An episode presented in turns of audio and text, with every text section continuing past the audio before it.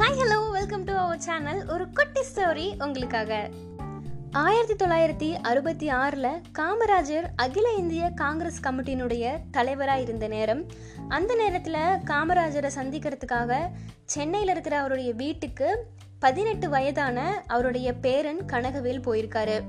கனகவேல் யாருன்னா காமராஜரினுடைய சொந்த சகோதரியான நாகம்மாளினுடைய மகள் வயிற்று பேரன். தாத்தா நான் எம்பிபிஎஸ் சேர முடிவு செஞ்சு அதற்கான நேர்முக தேர்வையும் எழுதியிருக்கேன்.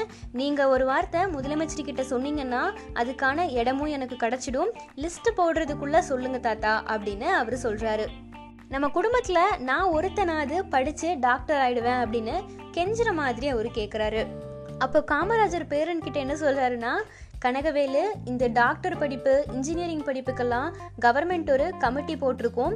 அவங்க தேர்ந்தெடுக்கிறவங்களுக்கு தான் இடம் கிடைக்கும்.